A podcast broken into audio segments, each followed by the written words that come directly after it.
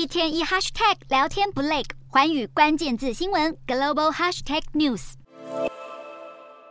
中国买家在过去三周之内出现了一波玉米退单潮，已经取消了至少有八十三点二万吨的美国玉米订单。原因在于巴西的玉米量产，售价相比之下，巴西玉米每吨大约便宜了三十美元，合新台币约九十二元。根据彭博社的分析，这一波退单潮短期可能还不会结束。今年巴西玉米产量大丰收，根据美国伊利诺大学预测，今年的产量将破纪录，达到了五千万吨，甚至有可能超越美国。大量收成导致巴西的玉米大降价，也让美国的玉米更加缺乏竞争力。此外，巴中打通了玉米贸易管道，也是巴西总统鲁拉访中的一项显著成果。除了低价的巴西玉米来势汹汹之外，现在南非也来抢分市场。近年北京积极建立南非玉米进口管道，南非的第一船饲料玉米也在五月初首度抵达广东的港口，显示出中国正逐步稳固南半球玉米供应伙伴。美中关系紧绷也间接影响到了货运出口，现在北京可能将进口玉米的重心转移到了南半球，来降低对美国进口口玉米的依赖。少了中国的强劲需求，未来美国的玉米商恐怕不太好过。